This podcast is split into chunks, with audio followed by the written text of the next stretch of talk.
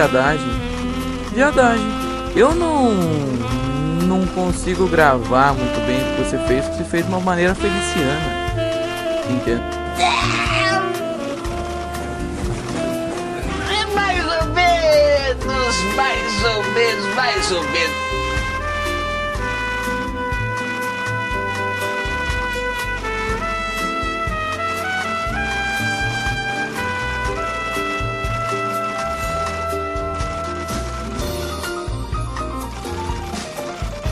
Boa noite, meus queridos. Boa noite, amigas. Boa noite, amigos. Você que está ouvindo do Spotify, você que está nos ouvindo no Deezer, você que está nos ouvindo no Castbox, você que está nos ouvindo no iTunes, você que nos escuta pelo Apple Podcasters ou você que nos está escutando terça-feira às 8 horas na Bons Som Web Rádio, uma web rádio excelente. Muito obrigado. Está no ar o nosso episódio de número 15, o episódio de debutante dos bonitinhos mais ordinários. Boa noite.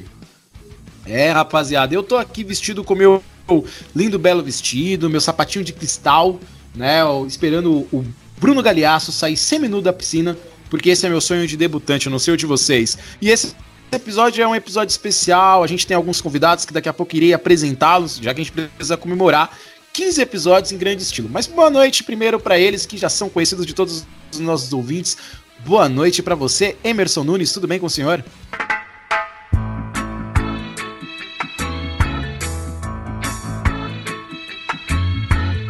Oh, boa noite, boa noite, Luiz.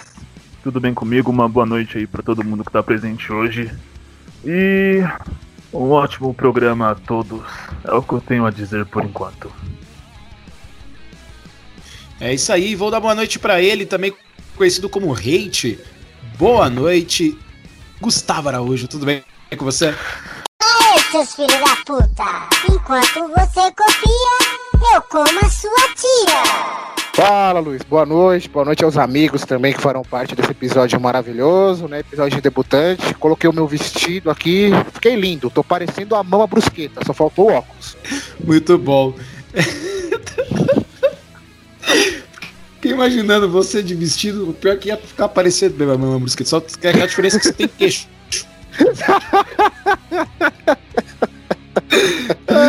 ai, ai, muito bom. Eu, eu vou dormir. Vou ficar com essa cena na minha cabeça aqui. Eu vou apresentar. ah, que nojo. Eu vou apresentar os outros dois convidados. Primeiro ele, o nosso convidado Adriano Rosário, que faz parte do podcast Papo Aberto. Boa noite, Adriano. Tudo bem com você? Boa noite, Luiz. Boa noite, amigos aí do Bonitinhos Mais Ordinários. Acho que eu acertei o nome, né? É, é, boa noite aí. Prazer é, estar aqui com vocês aqui nesse episódio. E parabéns aí, cara. De 15 vai pra 30, de 30 pra 60 e vai aumentando mais ainda.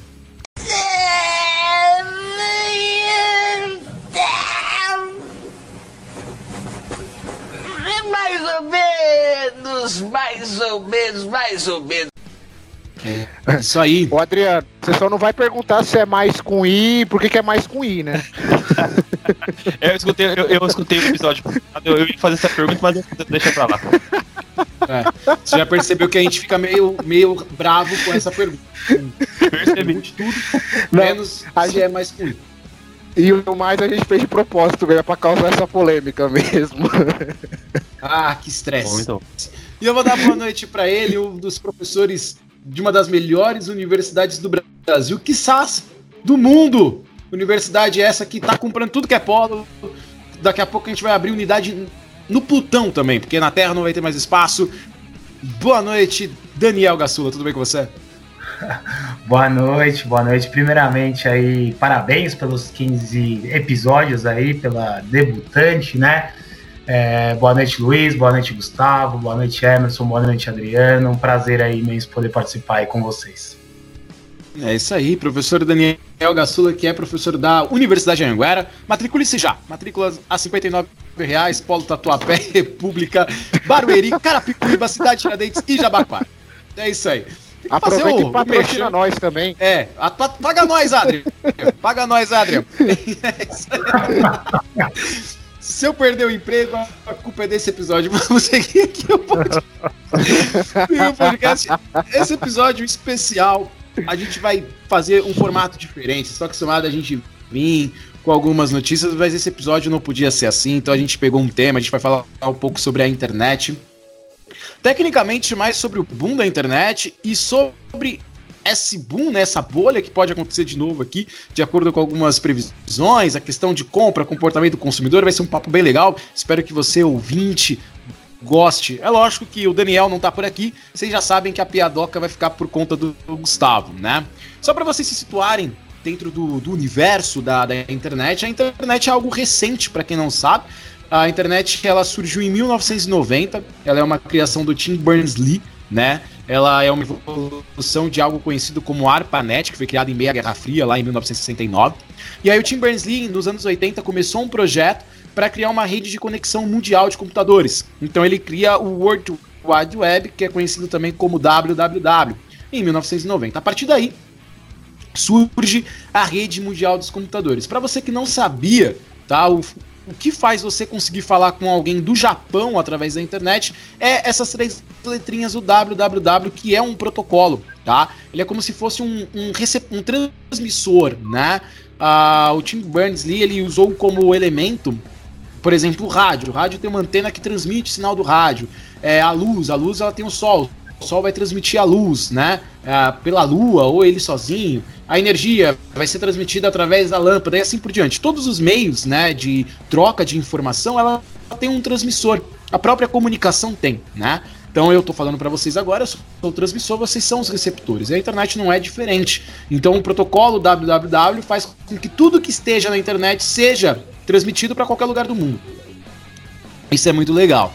Uh, e lá em meados dos anos de 1995, começou a questão das pessoas usarem a internet como um meio de negócio. Então ali começam as primeiras tentativas de iniciar compras e vendas, vão surgir as primeiras empresas conhecidas como empresas.com. Para quem não sabe, esse termo é utilizado para empresas que fazem comercialização através da internet. Então uma empresa que trabalha através da internet é conhecida como empresa.com, por exemplo, a Google, a Facebook, o próprio Spotify, Deezer, que são empresas.com empresas que trabalham através da internet. Se a internet do mundo acabar, a Deezer, a Spotify, o Facebook, o Google, o Xvideos falem. E é uma pena se o Xvideos falir. Bem, uh, voltando aqui ao foco, em 2000 aconteceu um grande desastre, né? Porque o que acontece? Lá em 1995, quando a internet ela começa a ganhar força nas questões de compra e venda, surge o eBay, surge alguns outros sites, as pessoas começam a achar que elas vão ficar ricas na internet, né? Então eu começo a pensar que, ah, vou criar um site e vou ganhar dinheiro pra caralho. Essa é a sensação que, que os empresários têm. Só que não é meio assim, né? E que criou-se uma grande, uma grande especulação na bolsa de valores. Ou seja, essa empresa ela tinha um valor de especulação. O que significa isso? Eu acho e eu especulo que daqui a dois anos, uma ação dessa empresa que hoje vale 100 reais vai valer 3 mil. Então você compra ela acima do preço. Para daqui a três anos, quando você vender, você fature mais. Porém, é uma especulação, não é uma certeza. E aí em 2000 essas especulações começaram a ir pro água abaixo tá? E muitas empresas começaram a falir. Isso a gente chama de estourar. É, é, estourou a bolha da internet nos anos 2000, tá? Uh, muitas empresas quebraram, muita gente estava cobrando muito caro para fazer um site, um site que custava, sei lá, 100 reais, estava custando mil reais, porque você tinha que fazer site para ficar rico, então o preço aumentou, tudo aumentou, e aí no final as pessoas ficaram com receio, né? de vender e comprar pela internet. Tanto que as pessoas mais velhas, que têm empresas ainda hoje, muitas empresas de donos antigos que viveram esse período têm medo até hoje de trabalhar com a internet, tá? Porque eles ainda estão traumatizados do que aconteceu. Bem, passaram-se 20 anos, a gente entrou numa quarentena devido ao Covid-19 e as pessoas foram forçadas a migrarem a, o seu poder de compra através da internet. Então eu deixo de comprar na loja, porque eu não posso mais ir na loja, eu preciso comprar na internet. Né? Com isso, uh, os serviços de delivery começam a crescer de uma forma exuberante. O uh, iFood, o Rap, o Uber Eats e qualquer outro serviço começam a entregar. Empresas de material de construção começam a entregar via delivery, tudo vira, vira delivery. E a gente tem de novo aí, talvez, uma grande bolha que pode acontecer, que é a bolha dos mercados de delivery. Por quê? Em algum momento vai se ter tanta pessoa fazendo que o mercado ele vai perder valor. Isso se chama lei de oferta e procura. Quanto maior a quantidade de produto sendo ofertado, menor o preço dele, porque a demanda é menor, então eu preciso abaixar o preço para atingir meu cliente. Só que dependendo do negócio que eu faço, se eu abaixo o preço, esse negócio não me dá lucro. E aí é quando o mercado começa a dar problemas ali. Então, já estão situados nessa bela introdução é, para vocês entenderem qual é a linha que a gente quer, quer chegar nesse episódio. A gente quer falar um pouco sobre isso. A questão será né, que, que vai estourar, o que mudou nessa quarentena e também a importância da compra e venda online. Eu vou começar com ele, professor Daniel Gassula. É, você que trabalha né, na empresa casamentos.com, que é uma empresa que trabalha no mercado online, como que você vê é, o mercado, a projeção do mercado futuro? Você vê uma nova crise dentro da, da internet, dentro do mercado das empresas.com? Fala, Luiz, que bela introdução, hein? Foi uma aula aí a sua introdução. Vamos lá. Obrigado. Treinei bastante. Verdadeira aula. Vamos lá. Eu não vejo como uma crise, na verdade, até porque se a gente pegar com números aí, é, o crescimento do mercado online durante a, a pandemia é, cresceu aí 71%, né? E a gente vê é, novos modelos de negócio na internet, como Uber, por exemplo, que você, o Uber tem uma frota de carros, né? E você utiliza é, a internet para pegar carros e na verdade a Uber não tem nenhum carro próprio, né? Então é uma é, que a gente chama de troca, né? É, por exemplo, Mercado Livre, etc. E cada vez mais esse tipo de, de modelo de negócio ele vai crescendo através da internet. Então o que eu acredito que não vai ter uma crise e sim novos modelos de negócio cada vez mais na internet, tá? E isso vai fazer com que cada vez mais a demanda por outro tipo de serviços e produtos aumente na, na internet, né? Então, assim, já que a quarentena trouxe e acelerou esse processo aí, né, que muita gente não utilizava, eu até brinco, por exemplo, que meu pai, por exemplo, não utilizava banco, né, digital. E agora ele faz tudo pelo banco, ele não vai mais no banco. E aí a quarentena chegou exatamente para acelerar esse processo, né? Talvez meu pai estaria indo no banco até hoje. Então, assim, são produtos e serviços que já existiam e também que vão começar a vir a existir, tá? Que vão fazer e vão forçar as pessoas a utilizar cada vez mais a internet. Então, eu não acredito em crise, tá? Eu acredito em novos modelos de negócio através da internet. Muito bom, mas você não tem medo é, de acontecer que nem aconteceu em 2000, as pessoas começarem a achar que, por exemplo, o cara abre uma padaria, ele acha, bem, delivery é a solução e ao, e ao mesmo tempo a gente tem muitas pessoas fazendo a mesma coisa e isso dificultar. A gente estava conversando antes de começar a gravar sobre, por exemplo, o aumento da quantidade de podcasts, né? A gente tem hoje muitos podcasts. Isso é ruim, é, é bom ao mesmo tempo. É ruim porque você tem um leque de opção muito grande para uma pouca quantidade de ouvintes, mas é bom porque você aquece o mercado. Será que isso não pode acontecer, por exemplo, para o cara que tem uma padaria de bairro e agora está investindo em entregar pelo iFood? Será que quando tudo isso passar, ele vai ter a mesma demanda?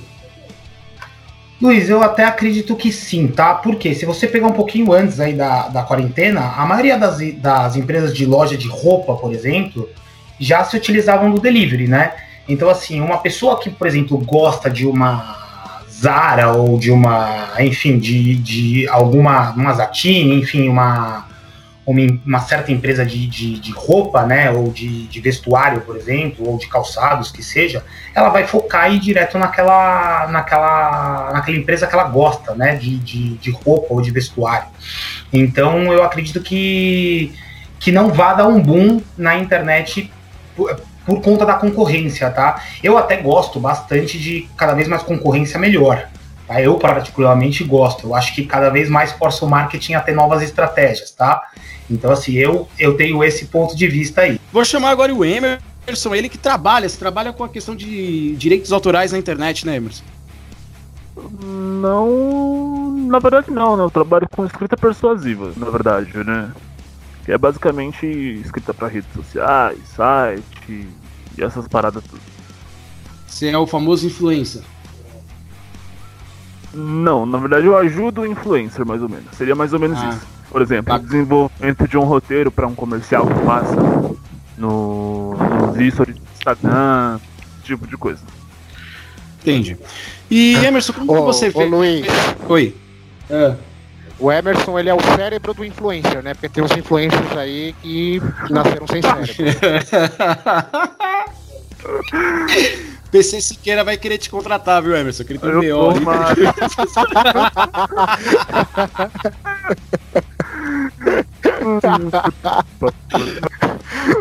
mas- o Emerson só faz o copyright, pô. Ele não faz o marketing pessoal do cara. Ele, ele vai ter muito trabalho se o PC Siqueira quiser contratar ele. Ai, ai. Bem, ô, Emerson, como que você vê, cara, é, essa questão aí do, do mercado? Um superaquecimento? Você acha que tá todo mundo muito empolgado com essa questão da, da internet? Porque às vezes a gente vê um negócio de empolgação, né? É, trazendo aí como exemplo algo recente, teve um momento do YouTube onde todo mundo começou a achar que era só pegar uma câmera, fazer vídeo que estourar, e todo mundo empolgado, todo mundo virou youtuber, e pou- poucos realmente deram certo. É, você vê esse cenário hoje, com essa questão do mercado de delivery, com essa questão do, do e-commerce, etc., ou você tá na linha do Daniel e acha que vai todo mundo ficar rico? Não exatamente assim, né? Cara, eu penso assim, é... quem conseguir se adaptar melhor às situações que forem ocorrendo são pessoas que vão conseguir se manter. É, ou vão conseguir se inserir no mercado. Você usou, por, por exemplo, né, você falou da, da, no caso da padaria, né, que começou a vender, a vender delivery, etc., e que essa demanda poderia reduzir. Usando esse exemplo, cara, o que, que eu penso? Tem um fulaninho, e esse fulaninho, ele começou a utilizar os serviços de delivery por conta da pandemia. E o outro, um concorrente, ele fez a mesma coisa. O fulaninho de cá, beleza, acabou a pandemia e tal, ele não, não viu tanta vantagem no delivery, por exemplo. E ele continuou com um negócio totalmente tradicional. É... E aí, um concorrente dele pensou, pô, achei interessante, o que, que eu posso fazer? Se as pessoas estão consumindo o meu produto pela internet, né, graças à internet, que eu não me estabeleço nesse ambiente? E aí o cara vai lá, ele cria um canal para ele, né, um, no caso um canal de comunicação, uma rede social, etc. E ele passa uh, a desenvolver uma imagem para a padaria dele, uh, ele passa a, a, a construir, né, uma imagem para tentar se consolidar. Então ele desenvolve conteúdo, é, ele dispara anúncios nas redes sociais, mas ele não deixa de ter seu negócio tradicional lá, que atende os clientes dele que vão bater um papo com os funcionários, tomar um café de manhã, né? Então ele se adaptou melhor a uma nova situação. A tendência é que esse, né, que essa pessoa, no caso esse negócio, uh, seja muito mais lucrativo do que um negócio uh, mais convencional. Que não significa necessariamente no fechamento desse negócio mais convencional. Entende? Eu acho que isso vai muito da adaptação do, do mercado. Óbvio que isso falei, por exemplo, para uma padaria, né? Mas os hábitos de consumo eles estão sempre em mudanças, cara. Como por exemplo agora mesmo, né? Por conta da pandemia que forçou uma mudança de hábito. E aí eu vejo bastante uma questão que eu tinha colocado uma vez, inclusive, sobre o Manuel Castle, né? Que tinha previsto que a tendência da, da internet, né? Era que ela se tornasse cada vez mais algo comercial, sabe? E eu acho que é exatamente isso que vai continuar acontecendo. A internet ela vai continuar se expandindo juntamente com os novos modelos que forem surgindo de hábitos de consumo. Consequentemente, os novos modelos de negócio, né, cara? Como é o caso do, da, do, do Uber, né, cara? Antes você tinha um táxi, né? Você tinha lá um ponto de táxi e beleza. Ia lá, tal, você pedia, fazia sua corrida. Uh, dependia do sistema, alguns, algumas empresas forneciam os carros, outras pessoas tinham carro e alugavam ponto. E a Uber chegou com uma visão de negócio totalmente diferente, onde você, do, da sua casa ou do, do, lugar que você estiver, você consegue pedir um carro e a pessoa que trabalha, ela não tem nenhum vínculo empregatício efetivo, né? O que é um negócio mais lucrativo pela relação trabalhista, né, que é, que é um pouco mais frágil, mas é um negócio totalmente inovador e principalmente muito útil, porque ele atende a essa necessidade uh, da pessoa. Tipo, pô, estou em um determinado ambiente, eu não preciso ligar para o radiotáxi ou, ou não preciso ir até um ponto de táxi. Só que eu vou pedir da minha internet, pá, passa a placa do cara, passa, sabe, os dados quem vai me levar, né, então trazendo tipo, a questão da, da segurança e atendendo essa necessidade do, de, né, imediata, né, de um serviço imediato, cara. É, e nem por isso o táxi faliu, mas tem tido sérios problemas. Né? Então, o que eu vejo é exatamente aquele ponto inicial que eu tinha colocado. Quem for se adaptando melhor, entendendo melhor os hábitos de consumo, vai conseguir prevalecer. Isso tanto para a questão uh, do varejo, né, de serviços e produtos, quanto também para quem souber se adaptar como produtor de conteúdo na internet, cara. É o caso do Felipe Neto, por exemplo, né? Que ele tinha um, um canal lá atrás. É, e, pô, ele criticava né, uma determinada cultura e aquele tinha um público em volta disso. E depois, com algumas mudanças na internet, se tornando mais acessível, inclusive para as pessoas né, de, daquela determinada cultura que ele criticava, etc., ele muda completamente seu discurso, se adaptando a uma nova fase da internet, tá ligado? E ele tá aí, consolidado até hoje como um grande youtuber. Ponto. Então é isso. Quem, quem conseguir entender a maneira que o mercado for fluindo são, é quem vai conseguir prevalecer. É, lembrando que hoje, para você dar uma informação, a primeira coisa que você tem que saber é o que, que o Felipe Neto acha disso. Né? Porque ele é nossa, nossa fonte de opinião. Se ele não falar, a gente não pode falar. Chegou ele, menino Dani, Dani Dani Boy, o Dandan Bombom. Boa noite. Arriba saia e o sequestro do Tonho. Boa noite, Luiz. Boa noite, meus amigos da mesa. Boa noite. Bom, cheguei meio atrasado, mas só vim pra fazer a piada mesmo. Não tem muita expectativa pro dia de hoje, não. Isso! O que, que, é isso? Que Vamos que voltar é pra isso? cá. Infeliz... Que deselegante. Né? Totalmente né? deselegante. Estávamos... Ai, que burro! Dá zero pra ele! Então tá bom então. Então, fica quietinho aí na hora da piada. Na hora da piada eu te chamo. Ô Daniel, para de excluir as senhas do e-mail da empresa, filho da puta. Bem, muito obrigado. Eu queria fazer essa ofensa só. É. Se fosse eu, tudo bem, né? Estagiário É, que contrato não trabalha direito, fica difícil assim, né? Desculpa, Dan. Desculpa.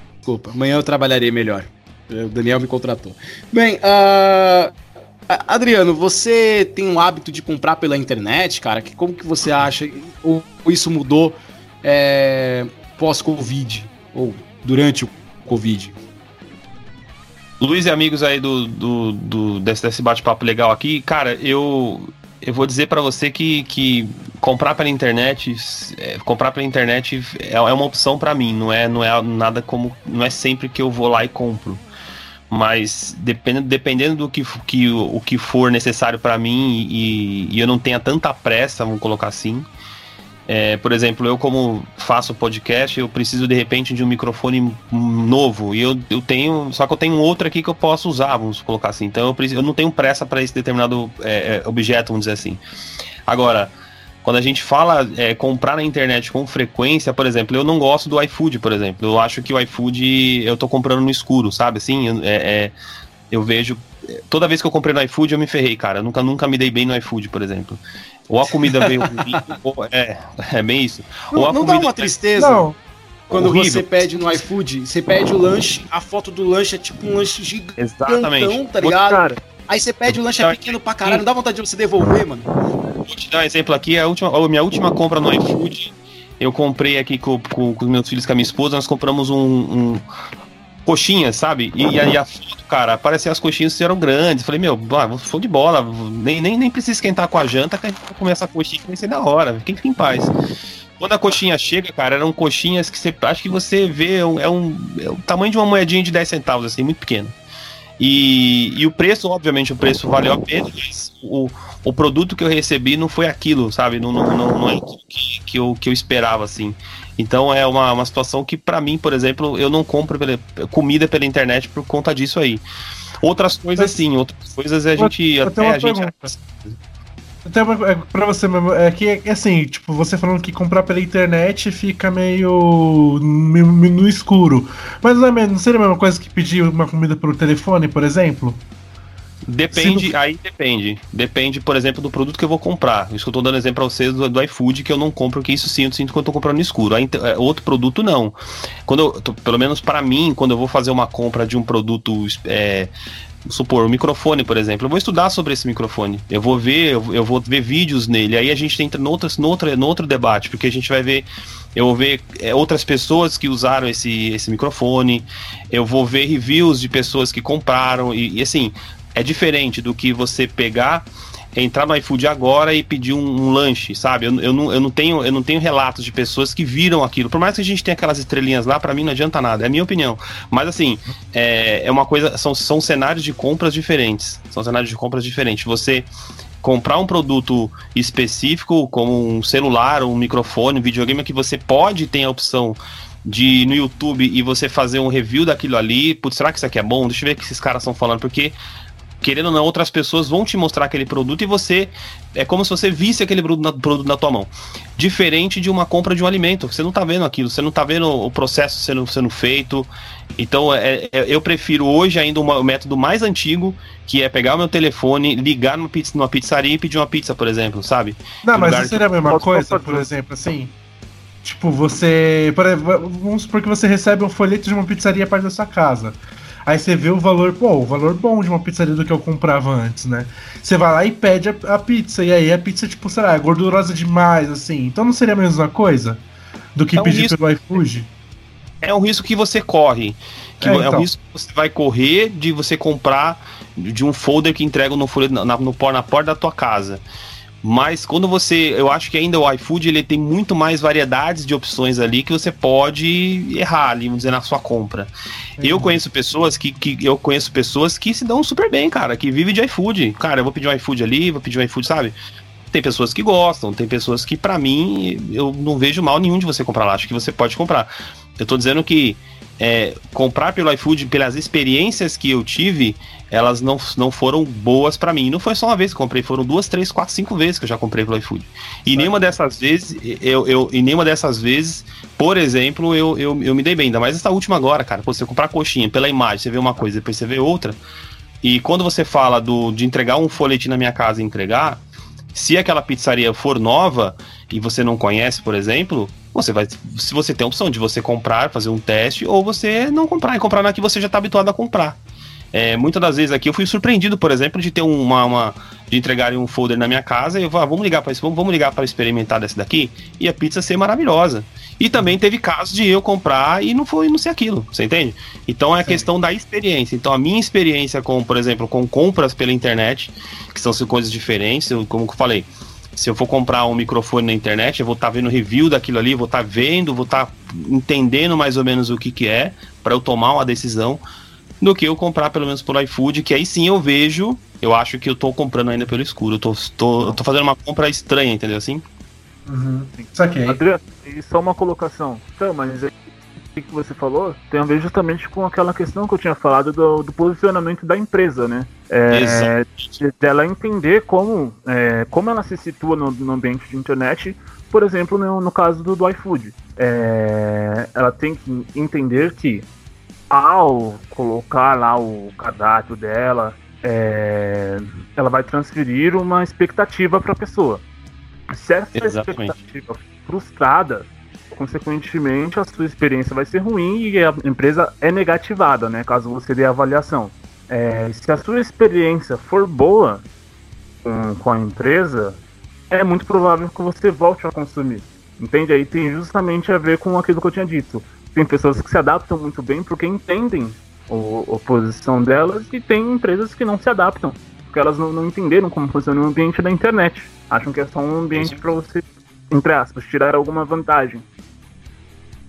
É bem isso aí, é bem isso que você falou, eu concordo, eu concordo que você falou assim, é, isso faz todo sentido nesse caso aí. Tem empresas que. Tem pessoas que têm que se adaptar. Por exemplo, é, a pandemia que a gente está vivendo aí, que ainda, ainda assim estamos vivendo uma certa dificuldade, né? Mas hoje tá, aos poucos está tá, tá, tá andando. Mas as compras pela internet, ela, elas têm aumentado realmente. Isso vai, isso a tendência é aumentar. E aí, falando no gancho que você falou, é, a tendência é as empresas elas agora elas vão precisar se adaptar, porque por exemplo, eu, eu tenho a pandemia, eu não tenho como as pessoas virem na minha loja, eu preciso vender agora pela internet, mas agora preciso continuar. Porque se eu não continuar e eu voltar, por exemplo, para trás, né, eu voltar bastante, eu provavelmente eu vou ter problemas, porque vamos supor que eu, você, a gente está vendendo também pela internet. Se a gente entender o modelo de negócio que a gente vai estar tá trabalhando, a gente tem a tendência a, a seguir em frente. E aí, quantas dessas pessoas vão seguir em frente? Daí a gente pode levar gancho de outras coisas. Quantos podcasters, por exemplo, que vão se manter? Você entendeu? Quantos youtubers vão se manter por conta da, da pandemia? Eu tô parado na minha casa, vou fazer qualquer coisa. Então você vai ter que ter esse gancho. Será que agora eu vou? Será que eu não vou? Aí as, as empresas e as pessoas também têm que entender é, para onde elas vão querer ir. Mais ou menos assim que eu penso. Cara, bem, só porque eu mandei um e-mail aqui pro gerente comercial do iFood para ele ouvir nosso podcast para patrocinar nós, acho que não vai rolar, viu? Aí, Adriano, a gente ia ganhar, a gente ia ganhar comida grátis, cara. Atrapalhou o patrocínio aqui. Não, mas, mas, mas a, crítica, a, crítica, que eu falo sobre o iFood é justamente, é, no é. meu caso, falei, tem pessoas que, que eu conheço que se dão super bem. Não tenta se justificar é, agora. Você falou que era uma merda. Assume o que você falou. é isso, é isso. Mais ou menos isso. Deixa eu, deixa experiências ruins. Um gancho. Pode, pode falar, Dani. Vamos lá. Na verdade, assim, é, nós brasileiros, a gente é muito recente ainda no mercado digital, né? A gente está muito para trás ainda alguns anos aí de, por exemplo, dos Estados Unidos, por exemplo. É, o site que eu trabalho, inclusive, que é o casamentos.com.br, é uma das nossas maiores, é, maiores, como eu vou dizer, maiores frente aos concorrentes, nossos maiores vantagens frente aos concorrentes é que lá a gente dispõe de muitas opiniões de noivos e noivas que contrataram serviços, tá? Por que eu tô falando isso? Porque, por exemplo, aqui no Brasil a gente ainda não tem costume de avaliar empresas é, positivamente é, quando alguma coisa chegou bom, um produto chegou bom na sua casa, tá? Você entra e faz uma avaliação normalmente quando o negócio é negativo, tá? Isso também deve acontecer com iFood e outras coisas. Então, assim, o brasileiro ele ainda não tem costume de usar a internet dessa forma. Se eu for comparar, por exemplo, casamentos.com.br, que é o nosso site brasileiro, com o Edwire, que é o nosso site americano, ou mesmo a bodas.net, que é nosso site espanhol, vocês vão ver a quantidade de opiniões de noivas e noivos que tem nesses outros sites, nos outros países, tá? Comparado ao Brasil. E realmente, aqui no Brasil ainda é uma vantagem a gente ter esse número de opiniões, só que o brasileiro ainda não tem esse costume de avaliar. E aí eu, eu vou pegar o gancho do que o Adriano falou e um pouco do que o Emerson falou, que na verdade é assim: quanto mais você tem informações sobre um determinado produto ou serviço, é mais fácil você consumir ou não daquele produto. Tá? Então o iFood, por exemplo, eu ainda acho que peca porque na verdade as pessoas não estão ainda comentando tanto de acordo com o restaurante. Tá? E se você pegar, por exemplo, seria muito mais fácil você escolher uma pizzaria através das opiniões que tem do que um folheto que chegou na sua casa, através da internet. Pela internet, se você visse que as avaliações são positivas e tudo mais, você com certeza escolheria aquela pizzaria. Entendeu? Então, assim, seria muito menos no escuro, conforme o Adriano falou, do que é hoje, né? Então, eu acho que é um problema um pouco do Brasil essa questão. A gente ainda está um pouco atrás do que outros mercados, outros países. Ô, Daniel. Talvez seja é... pelo tempo que a internet está no Brasil, né? Exato. É, eu comecei a introdução falando que a internet foi criada em 1990, mas a banda larga ela foi chegar no Brasil em 2000 com a IG e ela foi se tornar algo nas casas das pessoas em 2005, né? As pessoas começaram a ter internet como algo básico dentro de casa, assim como uma linha telefônica ali em meados de 2010. Então, assim, a, fazem 10 anos praticamente que o brasileiro se acostumou a ter internet em casa. Eu vou fazer agora 27 anos e eu lembro que quando eu tinha 14 anos, Lan House era tipo o ápice dos rolês, entendeu? Isso era 2000, 2009, Então, assim, demorou, né? 2010 começou a se tornar comum, até 2012 ainda muita gente não tinha. Hoje, muita gente não tem internet em casa ainda, e co- começou a ter por causa da pandemia, que mudou esse cenário. Porque muita gente tinha só os dados móveis do celular. E aí, com a questão do home office, etc., é, as pessoas começaram a pedir. Talvez entre um pouco dessa inexperiência, né, Daniel? Porque algumas coisas que acontecem no brasileiro usando a internet é muita inexperiência. E é aquilo, né? O cliente para falar mal, o brasileiro para falar mal de algo é muito fácil. Para falar bem é mais difícil. Então, por exemplo, para aparecer neguinho falando, ah, mas o mais tinha que ser sem ir. Parece um bando de um 10 maldito. Agora, para aparecer um e falar, não, o podcast é muito legal, nossa, velho, demora, vixi. Exatamente. Então, é, Isso é muito isso, né? Exatamente, é bem isso mesmo que acontece. E aí você pega, se todo mundo avaliasse, todo mundo consumisse aquele produto, tivesse a, a- o costume de avaliar, com certeza ficaria muito mais fácil as decisões, entendeu? De compra. Eu acredito muito nisso. Daniel, é, e pegando esse gancho aí que você tava falando sobre o. O modo que o brasileiro comenta, né? Que só vai comentar alguma coisa quando é pra criticar né, algum produto. É, e também você vê que também tem umas críticas muito absurdas. né? Ai, que burro, dá zero pra ele. Tipo, você- só você pegar aí meia hora aí pra ver na. No, joga lá no Google Imagens e pede lá pra críticas mais sem noção de clientes. Aí você vai ver lá com alguns que praticamente não leram o que estavam comprando, né? Talvez, por exemplo, eu já lembro de um print que um cara pediu comida. é, comprou num local onde vendia comida congelada e reclamou que a, que a comida tava fria, tava veio congelada. Tipo, o cara não leu o que, que ele tava comprando. E você Exato. você não acha. Você não acha que, tipo, eh, também no, no, eh, não há também um intermédio entre a loja, o site ou a loja eh, em, digamos assim, filtrar esses comentários e remover para que não não haja uma nota muito baixa do, do, do local do, de onde está vendo, principalmente no iFood e no Mercado Livre. Acontece muito isso, né? Do cara fazer uma reclamação sem noção e o, o- esse site sempre ficar a favor do cliente, mas nunca da loja. É, Por conta disso também é, dá pra. é, atrapalha essa, essa venda online, digamos assim, da- tanto do iFood, Uber Eats e Mercado Livre? É que na verdade eu não sei como esses sites funcionam, mas por exemplo, pegando o casamentos.com.br, que é o site que, que eu trabalho, é, lá quando uma noiva faz uma opinião relativa com relação a um espaço, um serviço, um buffet ou decoração, é, e o espaço ele denuncia essa opinião por algum motivo, porque ele acha que aquela opinião não contradiz com a realidade, é, ela passa por um filtro na Espanha, tá? Uma, uma pessoa que faz essa gestão aí dessas opiniões, tá? Liga para a noiva, liga para o espaço, vê o que aconteceu com tal, e aí toma a decisão de deixar ou não a opinião de acordo com essa avaliação que ela faz, entendeu?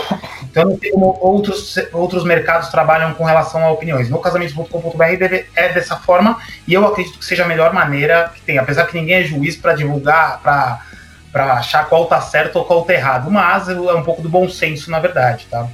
É que. É claro que o Daniel também não ia criticar a empresa que ele trabalha. Eu duvido. Eu duvido que ele ia falar que não concorda. Eu duvido. que ele ia falar que não Não, mas eu Não, não queria saber. concordo. Se empresa é uma merda, duvido que ele falar isso. Não, mas então, aqui eu, já o Mercado Livre e o iFood, pelo que eu vejo, assim, é muita gente reclamando. Eu até faço parte de um, um grupo do Facebook chamado Clientes que não tem razão, e muitos lá reclamam é, com seu restaurante ou sua loja no Mercado Livre que quando o cliente dá uma nota super baixa e faz uma reclamação muito sem noção, tipo, o cara não tem como, tipo, intermediar, tentar remediar aquela, aquela nota, tá ligado? Foi aquilo lá que o cliente deu e já era, mano. Sua nota e sua loja despenca por conta disso. Então, acho que por isso foi da minha pergunta, né? Que se houver um bom senso também, por parte assim do brasileiro também, né? Que tá descobrindo toda essa coisa nova e não consegue.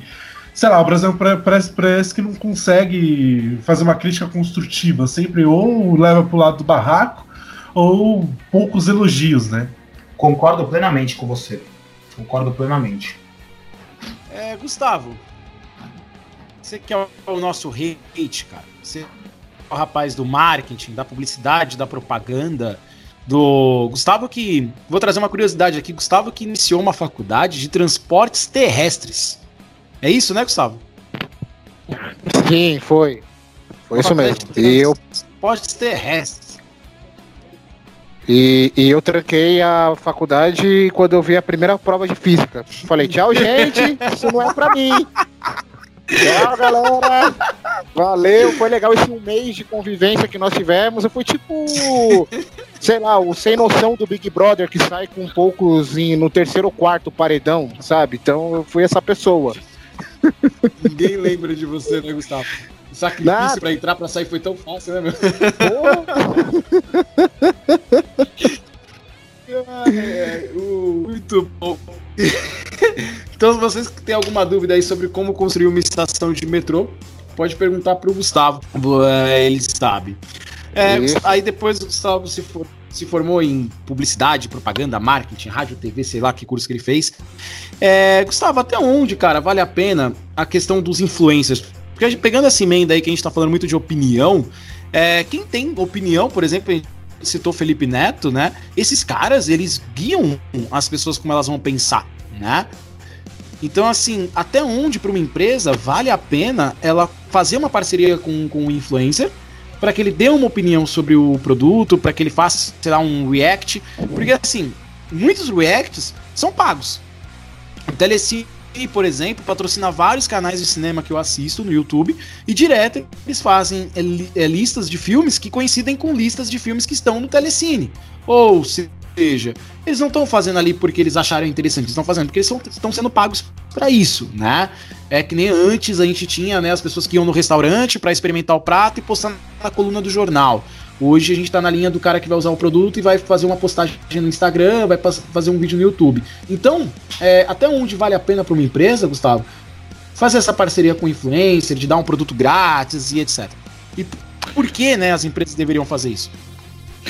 É, então, Luiz, é, as empresas elas fazem isso com os influencers justamente pelo consumo que o consumo absurdo de internet, né? Cada vez mais as pessoas estão estão ávidas por, por tecnologia, por, por novidades, pela internet em si.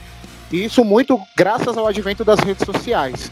Quando as redes sociais surgiram, principalmente aqui no Brasil, era aquela história, era realmente um encontro virtual de amigos né, aquela, aquele bate-papo, seria aquela roda de bar, ó, não dá pra ir, não dá para ir hoje, então vamos conversar. Seria também um, um, um canal, né, de um novo canal de relacionamentos, visto que a gente tinha aí o clássico chat da UOL, né, também no- nos primórdios aí da internet, depois vieram propriamente dito as redes sociais, o Orkut, o MSN, que era o- como se fosse o negócio bem mais privado, né, como se fosse o WhatsApp de hoje.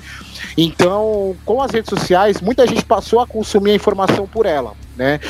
E isso eu acho muito preocupante, porque justamente tem muita gente na internet que não agrega nada. Que não agrega nada. E, e as empresas elas estão na dela. Por quê? Elas estão querendo conquistar um- uma gama de público, estão querendo conquistar uma massa de público que para ela é interessante. Então por isso que elas pegam quem é que tá bombando na moda. Vamos ver quem é que tá tendo mais like, quem é que tem mais curtida, né? É, o, o- Daniel que trabalha com marketing digital pode falar muito bem sobre isso, né? Quem é que, que- vamos procurar quem aqui? Peraí, é do meu interesse? Só que é, aí é que tem o outro lado, né?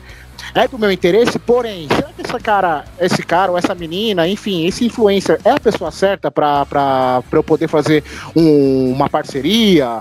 Pra ela fazer um post pago meu, um post patrocinado? Será que essa é a pessoa certa? né? Porque, principalmente agora em tempos de pandemia, nó- nós tivemos algumas atitudes de alguns influencers que fogem totalmente à regra e as empresas na hora cortaram o vínculo, né? Cortaram os contratos, encerraram, suspenderam os contratos justamente pelas atitudes das pessoas. Então, às vezes, o que falta muito para uma empresa, eu não digo as empresas grandes, tá? Que as empresas grandes elas fazem um trabalho um pouco mais apurado disso. Mas aquelas de médio, ou então aquelas de um porte nacional, que não são as multinacionais, que, que só tramitam aqui no Brasil, digamos assim, que só tem influência realmente aqui no país, as empresas nacionais, elas ainda pecam muito nisso. Elas primeiro olham pelo mercado da internet como se fosse um buraco negro, um grande buraco negro que ninguém vai conseguir chegar. E já está provado muito mais que isso, né? Que as pessoas sim, elas podem chegar. E até por isso a internet aqui no Brasil, o campo de trabalho da internet, ele ele é muito vasto, ele é muito amplo, né? Tanto que a gente, se a gente for parar para pensar, a maioria das startups que temos hoje são, são com os produtos ou serviços delas voltados para o meio digital. Né? Tipo, e se você vê uma startup que está buscando uma loja física para fazer uma parceria, por exemplo, para vender um produto, elas querem abrir o próprio negócio ou então elas mesmo trabalharem totalmente com uma loja online nem pensam em abrir um ponto em algum lugar, né? Uma loja física. Então, é, a influência que, que essas pessoas possuem, digamos, esses influencers possuem, é muito importante para a imagem da empresa. E as empresas aqui do Brasil, às vezes elas pecam muito nisso, elas não olham o histórico dessa pessoa. É, esse levantamento que a gente vê, né, a galera faz no Twitter, pô, de buscar postagem lá de 2010, do fulano de tal, de buscar, buscar postagem de 2012, né, de 2011 era um trabalho para a empresa fazer. Quando a empresa fosse é, é, mandar uma proposta de parceria, ou então conversar com algum influencer, com, com alguém do meio, é para a empresa pesquisar sim. É papel da empresa. Porque a sua imagem também está indo junto com a imagem daquela pessoa. E se aquela pessoa tem umas atitudes que não condizem, você assina um contrato. E se nesse contrato é estipulado uma multa, por exemplo, olha o prejuízo que você pode ter só de não ter ido atrás do histórico da pessoa. Não estou falando para fuçar a vida da pessoa, mas para verificar aquilo que é público, aquilo que é notório, que tá para todo mundo ver e que muita gente não faz, apesar de ser público disso, tá? E muitas pessoas, aliás, acham que tudo aquilo que você posta não fica gravado, então que ninguém vai buscar, né? Que tem muita pessoa que acha isso ainda. Acho que essa pandemia, esses tempos que as pessoas ficaram mais em casa, mais conectadas, veio para mostrar totalmente o contrário, né? Que você tem que tomar muito cuidado com aquilo que você fala numa rede social, naquilo que você posta. É, tudo bem, algumas coisas ali são opiniões pessoais, e de opinião pessoal, acho que há um certo exagero, né? Um patrulhamento excessivo. Porém, tem algumas coisas que você olha que você fala, hum, peraí, acho que isso daqui não é legal. Então, pô, isso daqui vai ferir gente. Peraí, pô, a marca X trabalha com esse tipo de público. Se a gente for parar para pensar na, na parte comercial da coisa, há um podamento, sim. E tem que ter um podamento, né? Porque se você escolhe o meio digital para viver, o meio internetico, né, para falar, conversar com as pessoas, tá em contato com a grande massa que tá por ali, infelizmente tem que se tomar cuidado com a com, a, com algumas coisas. É como diz aquela frase, né? Aquela, aquele termo, aliás, o, o sincericídio, né? Você acaba cometendo um sincericídio em alguns casos. E para a imagem da empresa, a empresa vai olhar três vezes antes de, de formar uma parceria com você. Ou então aquela empresa que já tem uma parceria formada vai falar: hum, acho que não é bem esse tipo de pessoa que estamos procurando, vamos sair fora de fininho. Sabe aquela coisa, tipo, a festa tá ruim, aquela festa vai numa festa tal, principalmente festa de família, né? Acontece isso. Festa tá ruim, a música horrível, uma porcaria, né? Aquele tio bêbado, sempre fazendo aquelas piadinhas idiota de sempre você vai dar um jeito de sair fora daquele local, bem de fininho. Ninguém nem vai perceber que você foi embora, mas você quer sair porque tá te incomodando. Então, para a empresa incomoda também às vezes a postura. Então, eu acho assim, Luiz, que para antes de você formular uma parceria, é necessário sim a empresa puxar o histórico desses influencers ainda mais agora, que muitas pessoas estão consumindo. E vocês estavam falando aí, estava acompanhando o papo do iFood, né, da, do Mercado Livre, enfim, das empresas. É, aquilo que o Daniel falou, ele, ele foi muito feliz, né? Que aqui nós não temos a cultura do, da avaliação criteriosa, né? De usar um critério de avaliação, de utilizar realmente aquilo que você acha do produto, de fazer uma análise mesmo. É, aqui a gente só sabe reclamar. O brasileiro é um, é um povo corneteiro, é um povo que só sabe reclamar. Isso é uma verdade. Mas também o Brasil ainda engatinha muito na cultura do pós-venda, por exemplo. É, é claro que para uma grande rede, para uma rede multinacional de produto ou serviço, é difícil você fazer um acompanhamento de, de clientes, né? Mas você não tem o um mínimo de pós-venda, tipo, você não procura, a empresa às vezes não procura mandar nenhum e-mail pro cara falar, e aí, pô, é, o que, que você achou do serviço? Aquele restaurante tal, o restaurante entrar em contato, pô, e aí? O que, que você achou do nosso serviço? O que, que você achou da, da, comida? Tá legal o cardápio? Enfim, você mudaria alguma coisa? Sabe, ou, ouvir a opinião do cliente. É, é realmente, eu, eu acho que essa frase, o cliente tem sempre razão, é uma mentira, né? Uma lenda que, que sempre inventaram. Mas infelizmente aqui no Brasil ainda a gente tem muito errado o negócio do pós-venda. A gente ainda tem muita coisa errada e muita coisa a melhorar também, para justamente estreitar essa relação. Porque a gente está vivendo num tempo em que a empresa ela é como se fosse um amigo, né? Ela é como se fosse um realmente um parceiro da pessoa, um colega, enfim. Então a gente personifica o produto ou o serviço, é a personificação da marca, né? Que a gente vê na faculdade isso. É a personificação da marca, é você é, atribuir qualidades, atribuir defeitos, colocar atributos e adjetivos mesmo em algum produto. E, infelizmente nisso as empresas elas não olham muitas vezes isso, elas deixam passar batido e o cliente também por, por realmente não ter essa assistência de, de entendimento mesmo, muito por preguiça, isso é fato, né, de não procurar saber da informação. Que nem o Dani citou exemplo maravilhoso aí da comida congelada, do rapaz que reclamou porque a comida é congelada, já estava lá falando que era uma comida congelada, ele reclamou porque a comida chegou congelada. Mas também há um pouco de displicência, digamos, de algumas organizações, de realmente não entender o que está acontecendo. E aí vira essa bola, né? Vira essa bola em que as pessoas falam aquilo que querem, aí as empresas às vezes ficam perdidas porque aquele influencer falou aquilo que não foi legal, enfim. E, e nesses tempos de patrulhamento, isso está mais evidente, Luiz, e está mais chato. E, e, eu imagino como é difícil você ser do departamento de marketing de alguma empresa, principalmente quando você tenta buscar parceria com o meio digital, com pessoas que trabalham no meio digital, porque o patrulhamento é forte. É forte. E agora com esse negócio de cultura de cancelamento, né, que inventaram, tá pior ainda. Tá pior ainda. Então, acho que a galera do marketing aí das empresas tá de cabelo em pé. Né, a gente vive um momento muito doido, né? Onde a gente tem que se preocupar com os dois lados. A pergunta agora é, é pro, pro Daniel Gassula, nosso mestre. É, você que trabalha com, com marketing há muito tempo, cara, você já. Qual que é a preocupação que a empresa tem na hora que ela vai trabalhar pela internet. Porque o grande problema da internet é. Eu falo, só que eu não tenho certeza se a pessoa vai entender. Só que diferente de um comercial de TV, onde a pessoa às vezes não entende e ela não podia falar nada, na internet o cara pode comentar no seu vídeo, né? E outras pessoas podem ver esse comentário e se juntar e criar um grande, né, uma grande visão negativa.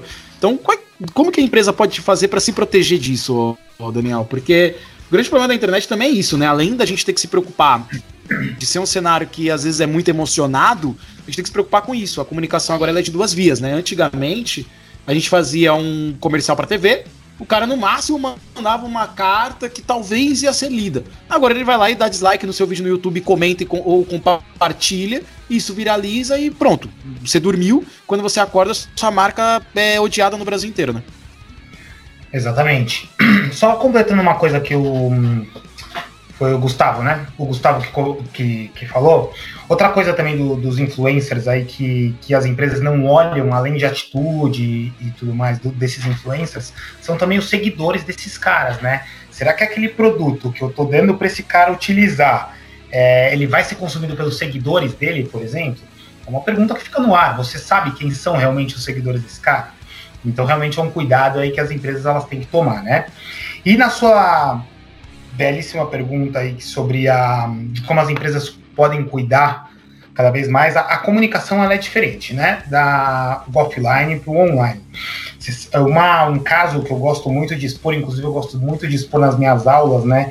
Que foi um dos primeiros booms aí, foi da. Não sei se vocês se lembram, da United Airlines, que acabou quebrando umas guitarras de uma banda que foi tocar e etc. E viralizou. Essa banda decidiu fazer um, um vídeo no YouTube que chamava United Brokes Guitar e viralizou e a United teve que pagar um grande teve um grande prejuízo em cima disso, na verdade, porque perdeu muitos passageiros na época, porque eles falavam que a, a United quebrava guitarras e etc e no final das contas tiveram que gastar um belo dinheiro para limpar a imagem, né?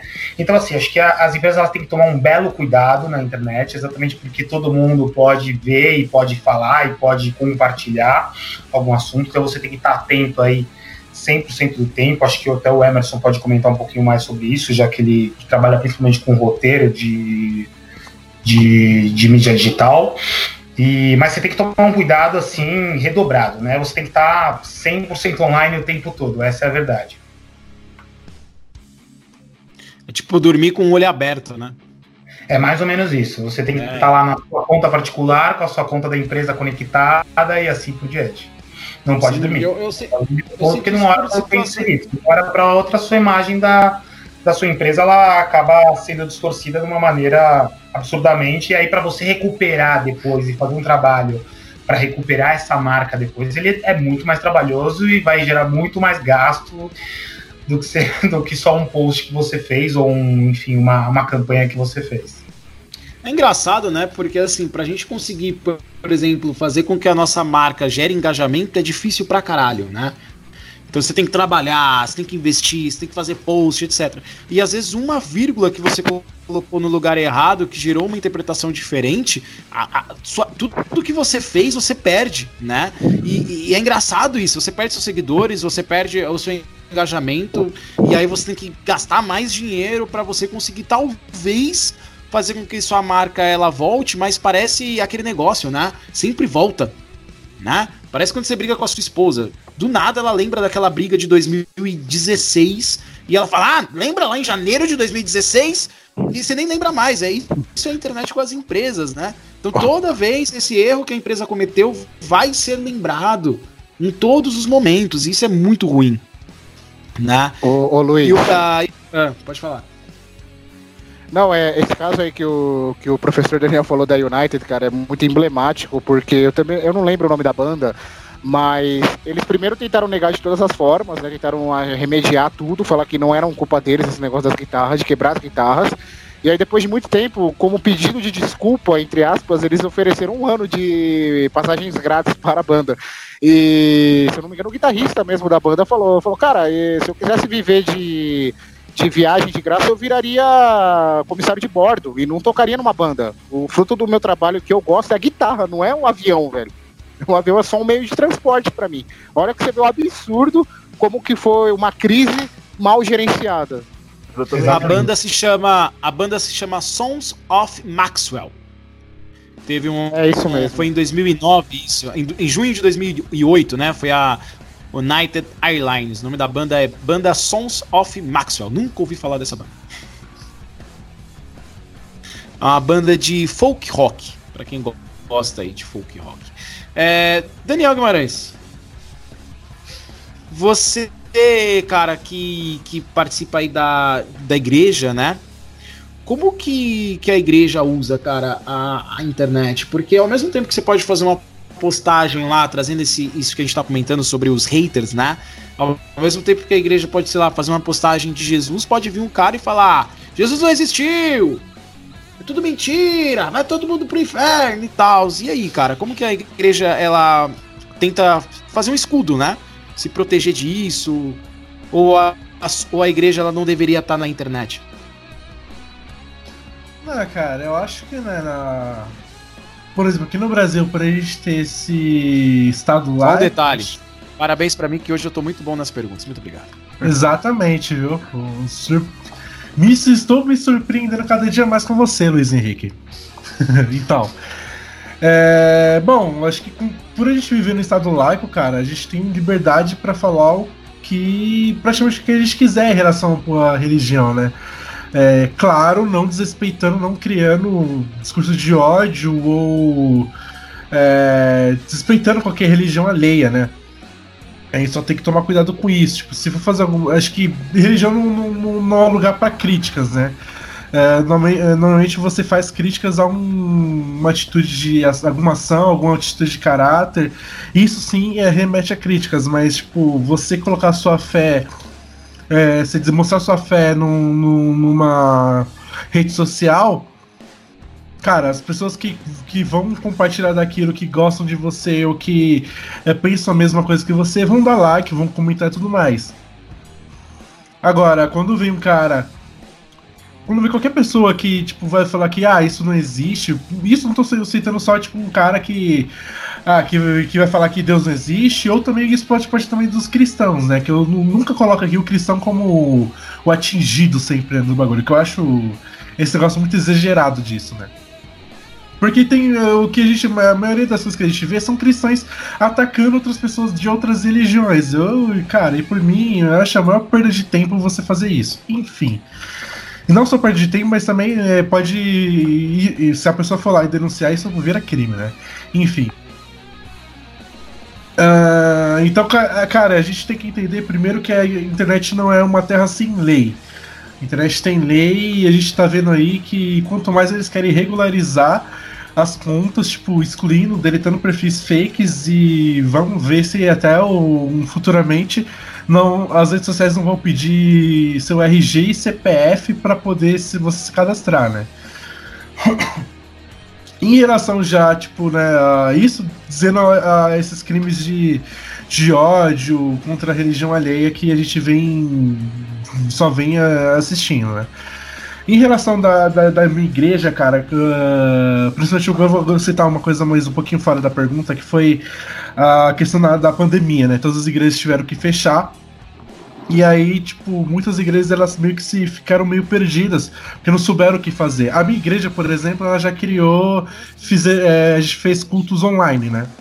E assim a gente foi lá, baixou um aplicativo Zoom, que a gente, a minha pastora pensou, não, não vou colocar, não vou expor uma coisa que é muito íntima só pra gente eh, no, no YouTube ou no Facebook, que ali também isso pode, pode acontecer, né? De, de alguém chegar lá, denunciar e aí acabar caindo na live. E isso aconteceu bastante. Pessoas que viram culto eh, evangélicos acontecendo online, no Facebook ou YouTube, denunciaram e caíram a transmissão né? Então, tipo, a gente pegou lá o Zoom, né? Que é um aplicativo lá de, de reunião de, teleconf de videoconferência e a gente fez por lá, né? E, muita, e algumas igrejas também seguiram essa mesma linha, outras não conseguiram e, tipo, né, por não entender muito bem e acabou fazendo, se arriscando mesmo no Facebook. Agora sobre essa parte de. É, de alguém tipo, criticar e tudo mais, cara, aí é que entra numa outra parada que, que a gente que fala que é a sabedoria, né? Tipo, de tem conseguir conversar com uma pessoa dessa, mesmo que ela não vá aceitar, mas se ela manter uma, uma discussão saudável, a gente pode até chegar, tipo, não chegar no consenso de ambos concordar, mas cada um demonstrar sua opinião, mas respeitando o, do que a pessoa oposta está acreditando. Né? Mas a gente não vê muito isso na internet, a gente vê muito mais hates, né? Então tem algumas igrejas que acabaram deletando mesmo os comentários de, de hate, de, de ódio. Uh, teve outras que, tipo, não ligaram, só deixaram lá e pronto. E teve outras que também perderam totalmente o controle. Né, que veio, eu vi um, uma vez, eu vi um, acho que foi um print, não, não lembro se foi um, eu acessei o link, não lembro corretamente, mas eu tava tendo um culto online e aí um monte de pessoa começou a comentar e começou a criticar. Não o que estava acontecendo no culto, mas sim criticar a religião. Criticar ah, que Jesus não existe, isso, aquilo, e fizeram mal foi. Nesses casos, cara, quando se, se ocorre esse tipo de. A gente pode chamar isso de crime de ódio? Pode, né? É que eu esqueci a palavra, intolerância religiosa. Agora eu lembrei. Quando se pratica esse tipo de intolerância religiosa, cara, a gente, mano, o, o mais correto no Estado laico é você denunciar para as autoridades, né? Não só fechar o, apagar o push dela. E isso não serve só para, né, como já falei, não serve só para os cristãos, mas sim para todas as religiões. Quando se há um crime de, é, de desse nível, cara, você tem que denunciar as autoridades. Eu, eu, uh, na minha visão, eu sim, eu denunciaria e, e, iria manter lá né, o post do cara lá e, e só avisando os demais que, ó, esse cara aqui também foi autolado, tá ligado? Eu acho que as igrejas, tipo, não só as igrejas, mas qualquer culto religioso, ele precisam tomar essa atitude, porque se há uma lei para proteger eles, então essa lei tem que, ela tem que intervir nesse tipo de caso para que as pessoas não achem que a internet é uma terra sem lei, para que cada um pode comentar o que ele quiser. Na verdade, não é assim, né? E quanto mais a gente vê esse tipo de coisa acontecendo, mais vai ser regulado as coisas na internet. Então acredito que tem que, tem que sim se deixar lá o comentário e, e cara, somente denunciar aquele cara para as autoridades para que o cara seja removido ou seja entulado, tipo, sei lá, para uma indenização, enfim, aí a justiça vai decidir. Então, nesses casos eu opto muito mais por deixar só pra, tipo, pra falar, mano, né. Ou tem, primeiro tentar chegar num acordo, mas se cara não, não manter mesmo assim, que eu acho muito difícil o cara tentar entender esse lado. e sim autolar para as autoridades, cara. Que é o mais correto a se fazer, cara. Não adianta se apagar o comentário do cara porque vem uma enxurrada de gente, esse cara vai puxar mais gente ainda para praticar o mal, né? Então, isso não vai levar nada. As autoridades seriam o lado mais, para mim, o lado ah, ah, pegando que o pegando que o Daniel falou, Adriano, trazendo para você, cara, você não acha que o, o grande problema da, da internet é isso? É a gente poder falar o que a gente quiser? Você não acha que talvez deveriam ter regras, ter alguém que fizesse sei lá, uma moderação, alguma coisa. Tem algumas empresas que até usam, né? Um moderador de comentários, o Daniel até o professor Daniel até comentou é, que na casamentos.com tem, né, uma pessoa que modera os comentários, esse aquele comentário pode ficar ou não. Você não acha que nas redes sociais como Facebook, é, Twitter, Instagram, LinkedIn, quando você oferece a questão da conta para a empresa, você não deveria oferecer também um serviço de moderação? Porque, cara, muitas vezes você faz uma campanha e essa campanha dá muita merda. Eu trabalhava com criação de campanhas pro Copen, que é uma academia pré-militar, e a gente fazia as campanhas pro cara que queria ser PM, aí vinha um cara e comentava assim: bando de verme. Aí dá vontade de responder esse cara. Se você não gosta da polícia, por que você tá comentando um post de que quer ser policial? Ignora, filho da puta. Porque o que, me, o que mais me incomoda é o fato das pessoas não gostarem de algo elas terem que comentar. Sabe? É que nem o cara que não gosta quando a gente fala mal do Bolsonaro. Oh, Não escuta! a porra do programa, então. Que coisa chata, cara. As pessoas, elas. Parece que elas vão ver algo que elas não gostam para poder reclamar, para todo mundo ver que elas não gostam. Parece que elas precisam expor isso, né? Você não acha que deveria ter esse, esse trabalho, alguém, essas as redes sociais oferecerem, talvez no futuro, é, o iFood, Uber Eats, etc., oferecerem isso, alguém que modere os comentários e veja o que é produtivo ou não, porque às vezes tem uns comentários que, como você disse, né, da comida congelada, que não faz sentido ele estar tá lá, né? É, Luiz, eu, eu, concordo com você. Deveria, deveria ter sim, cara. Deveria ter. Até pra, até proteger a própria empresa desses caras aí, desses que, que gostam de comentar o contrário, né? Deveria sim, deveria ter um. um, um é, mas, mas deveria ter, mas também pensando por um lado, é, a empresa também ela tem que, que meio que ficar atenta com esse tipo de, de, de, de pessoas que, que escrevem lá. É, negativamente, né? Então a empresa ela, ela, ela meio que se arrisca, né? Tá, ela tá arriscando o nome dela, mas eu concordo sim que, que deve ter, que deveria ter um, a própria, a própria a, a, plataforma mesmo deveria moderar isso, porque assim é muito óbvio quando é, foi até comentado aqui que o cara ele coloca um, se a gente tá falando de um assunto o cara vai lá coloca outro. Esse tipo de comentário deveria ser deletado sim. Deveria ser a própria plataforma deveria identificar um algoritmo que identificasse esse tipo de comentário que fosse que não tem nada a ver com o assunto igual você acabou de falar aí. É, se, se o cara não, não gosta disso porque o cara vai lá comentar? Então assim e, e, e comentar algo que não tem nada a ver. Então deveria sim deveria ser deveria ter um moderador para quando tiver um comentário que não tivesse a ver com a postagem ou, ou com, a, com aquele objeto que está sendo vendido, por exemplo, ali, ou, ou falado, deveria sim. Aí, aí na verdade, as, as empresas elas correm esse risco, mas as, as, as plataformas mesmo que deveriam é, ter esse tipo de moderador. Porque senão, cara, você corre esse risco aí, você, a sua empresa, a gente até comentou aqui agora no, no, programa, de sua empresa ter seu, seu, seu, as suas estrelinhas caindo. Imagine, você, você monta uma empresa com o maior carinho e você coloca um produto para vender e, e, de repente vai alguém coloca negativamente para você de propósito para ferrar com você. Então acho que sim, deveria ter, deveria, deveria ter um mecanismo de, de identificação de na hora, poxa, esse cara aqui está comentando diferentemente, vamos, vamos, vamos remover. E aí, para você protege, e aí sim a gente consegue identificar que empresa realmente faz um bom trabalho e que empresa que não faz um bom trabalho, né? Então a gente consegue ter essa diferenciação aí, cara. É isso aí, só uma informação interessante aí, ó. É, com o Covid-19, o e-commerce já é 48% maior que no mesmo período de 2019. Tá? No consolidado de 2019, o e-commerce ultrapassou a marca de 60 bilhões em faturamento e atingiu 148 milhões de pedidos, isso ano passado. Tá? Só nesse período de quarentena, o crescimento é, das vendas de e-commerce dos pedidos foi de 48,3%, ou seja, quase metade. Né? É, isso é, levantando da segunda quinzena de março até o fim de abril. Tá? Um levantamento que foi feito aí esse ano.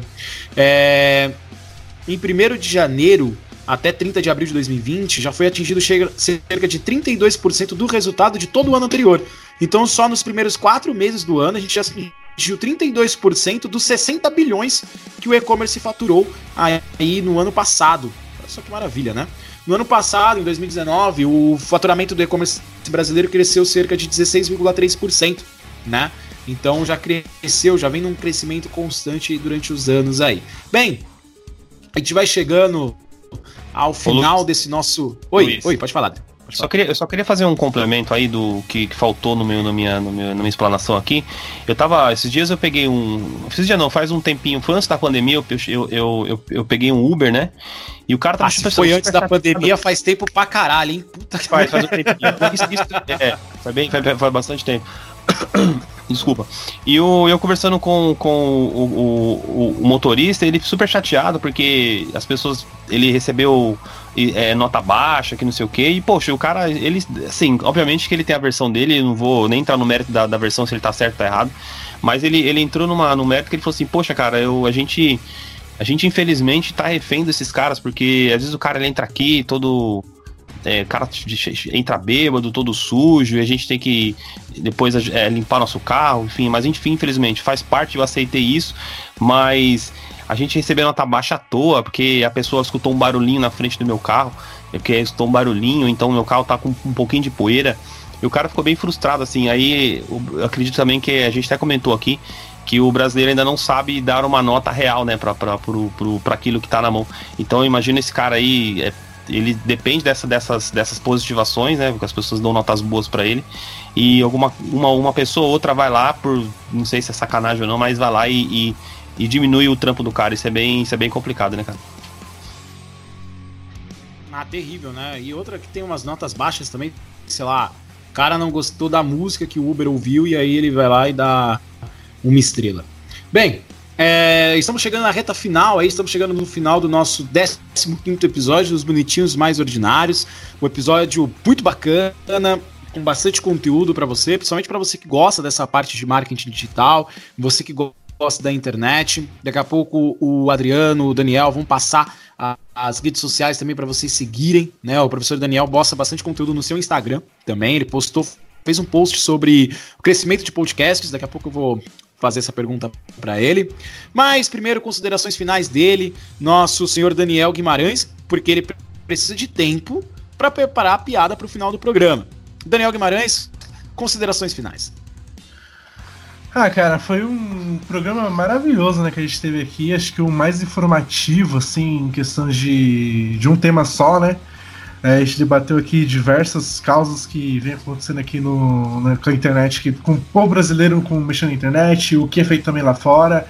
Então, para mim, agradeço aí o, o Daniel, a Adriana aí por ter aceitado o nosso convite aí.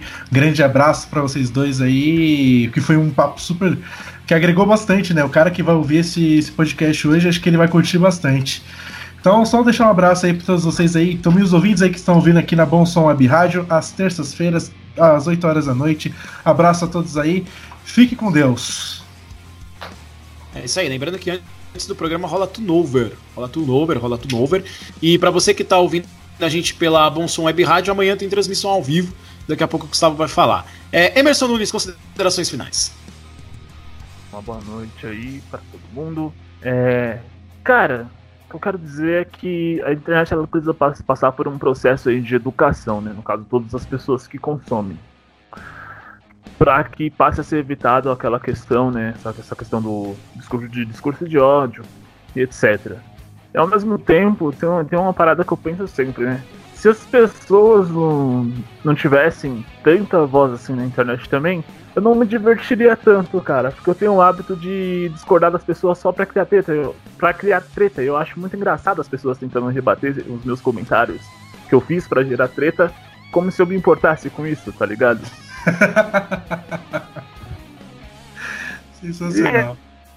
E é isso aí, uma boa noite a todos e até a próxima. Boa. Bem, é, uma curiosidade para você, antes o botão do, do Instagram, do Facebook, aliás, para você impulsionar uma publicação se chamava impulsionar publicação. Agora se chama turbinar publicação. Por que mudou o nome eu não sei. É, Facebook que teve um monte de contas excluídas, vixe, várias treta. Adriano, considerações sinais, fala pro pessoal aí como que eles conseguem escutar o seu podcast, suas redes sociais pra galera te seguir. E muito obrigado pela participação e pela disponibilidade.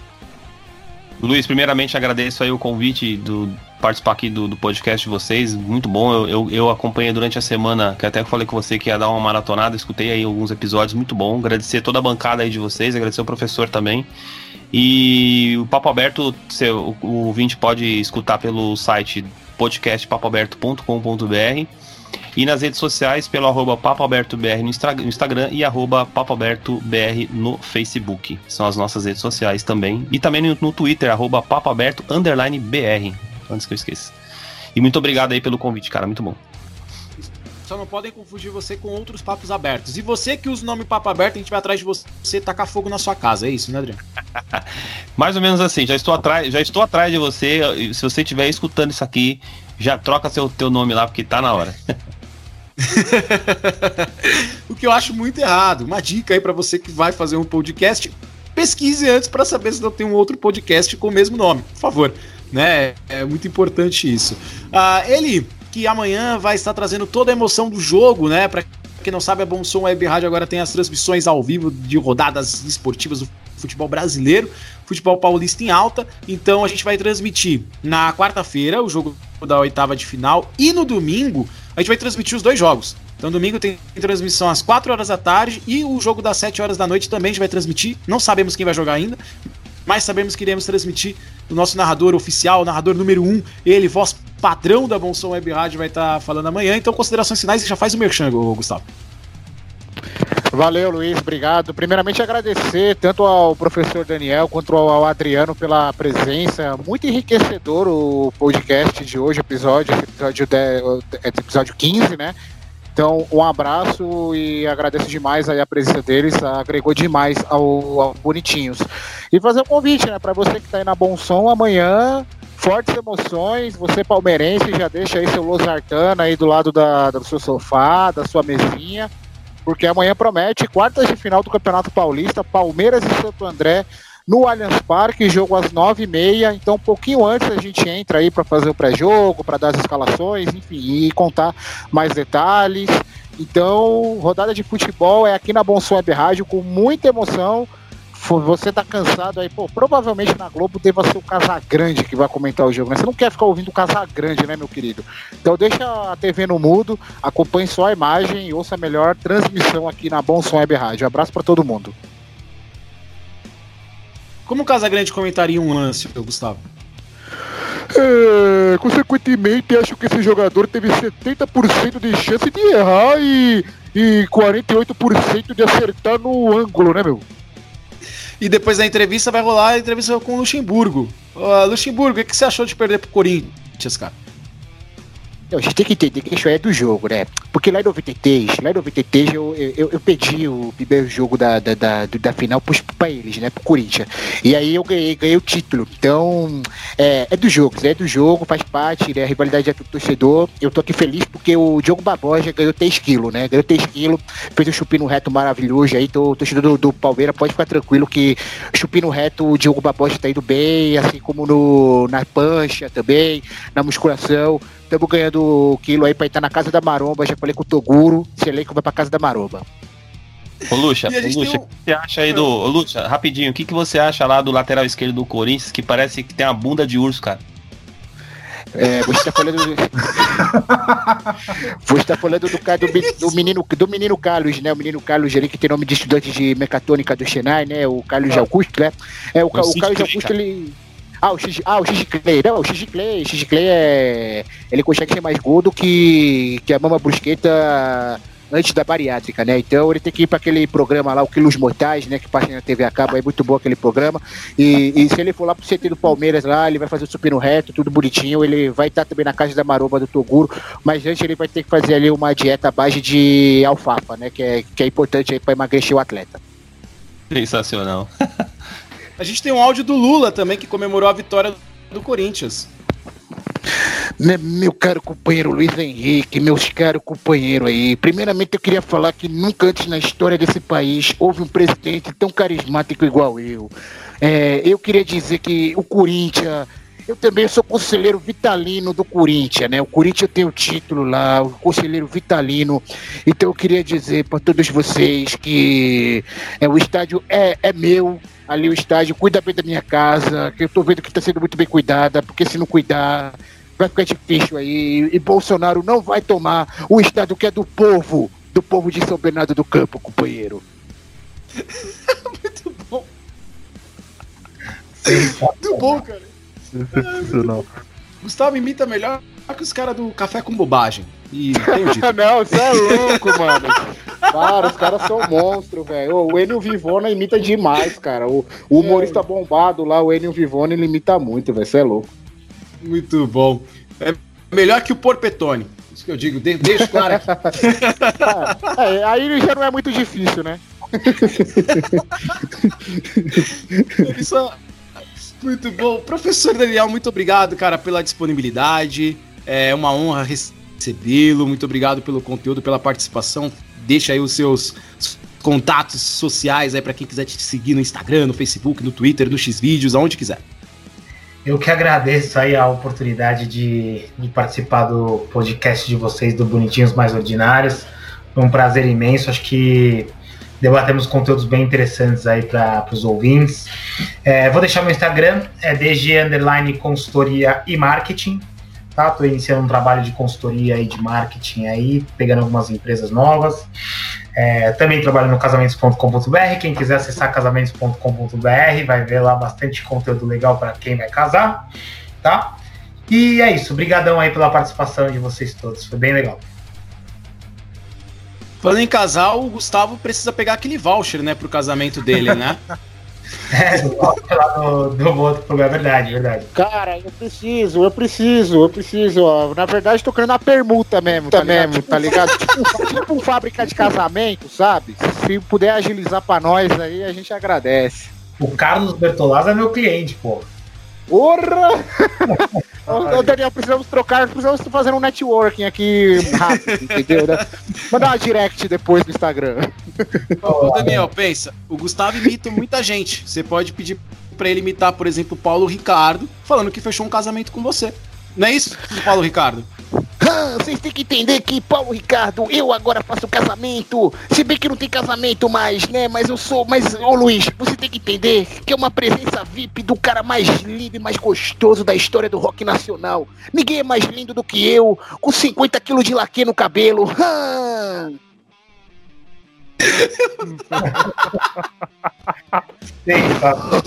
Mas se tu quiser putaria, irmão, chama o papai aqui. Eu dou um jeito, irmão.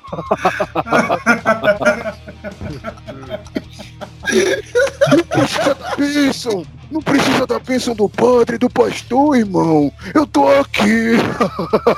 Já tô no céu, tô do lado do homem. Cada mano. Quem chamaria o Catra pra um casamento? Eu não consigo, não consigo imaginar. Isso não, não combina. Muito bom. Vamos- Também ele toma, ele toma a esposa do cara, mano. É, engravida a esposa. É, Catra, Catra é É prejuízo, né? Que Dizem as que crianças, né? Catra mo... é verdade. Dizem que aonde o Catra foi enterrado nasceu uma floresta. É um negócio meio doido. De Tão fértil que, ele era. Ai, vamos à piada, Daniel Guimarães. Vamos encerrar esse podcast com. Ó, podcast com. Daniel, ó, Daniel. Peraí.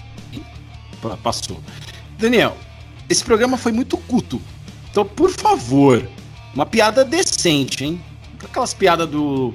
Do Ari, do Ali Toledo, não, hein? Mano, é que eu.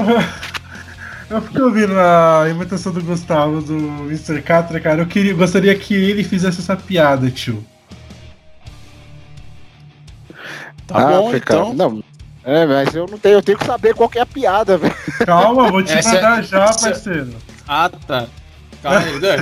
Gustavo, Gustavo lê sua mente agora, ele sabe a piada. Não, peraí, essa é a piada. que- então, peraí, a piada vai ser feita pelo Catra, é isso? É, mano, essa piada vai ficar boa com o Catra, tio. Então tá bom, então. É, Mr. Catra, a piada é com você. Pera aí, enviou aí. Você mandou aonde, irmão? Só pra, só pra WhatsApp. No WhatsApp. Não chegou ainda nada, irmão. Tô vendo aqui, meu parceiro. Não tem vai nada, adiantar. irmão. É Tô aqui esperando, irmão. A internet aqui no céu. Agora chegou, irmão. Agora chegou. Conectando Vamos lá. ler. Ai, ai, vamos ler aqui, irmão. É. Peraí, deixa eu só tirar as notificações aqui, senão vai atrapalhar. Ela é mais ou menos assim, ó. No hospital, as enfermeiras davam banho a uma mulher em coma. Opa, já gostei aqui, hein? Ao limparem a vagina dela, perceberam que ela mexeu o braço. E eu já mexi meu braço aqui embaixo também. As enfermeiras relataram ao marido o que aconteceu e disseram. Talvez um pouco de sexo oral traga ela de volta do coma. o marido então entrou no quarto sozinho. Uma hora depois, as enfermeiras ficaram preocupadas com a demora dele em sair do quarto. Elas entraram no quarto e viram o marido em cima da mulher. Ele tirava e colocava o pênis na boca dela. A resposta dele foi: Parece que não está funcionando. É porque não tinha eu, pô. O que, que você achou dessa piada, Carlos Alberto?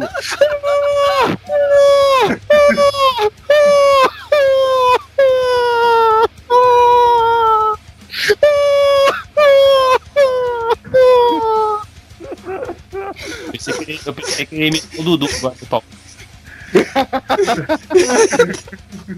É, graças a Deus, é, graças a Deus, né? é, o professor aí falou, né? Luxemburgo.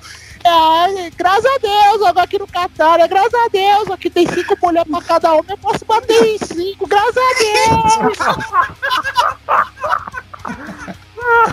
Isso, cara! Cara, os palmeirenses vão me matar, velho.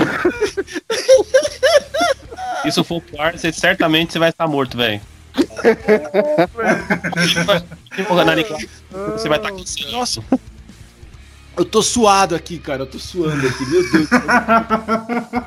Com essa piada. Parabéns, Catra. Chama Excelente, Bolsonaro excelente. pra limpar o suor, cara. Cadê o Bolsonaro pra limpar o suor do Luiz aí?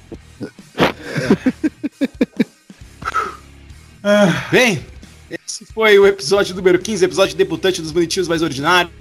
Muito obrigado novamente, Adriano, Daniel Gassula, Gustavo, Paulo Ricardo, Mr. Crata, Dudu, é, Luxemburgo e todas as outras participações especiais que nós tivemos. Emerson Nunes, Daniel Guimarães, muito obrigado. Foi!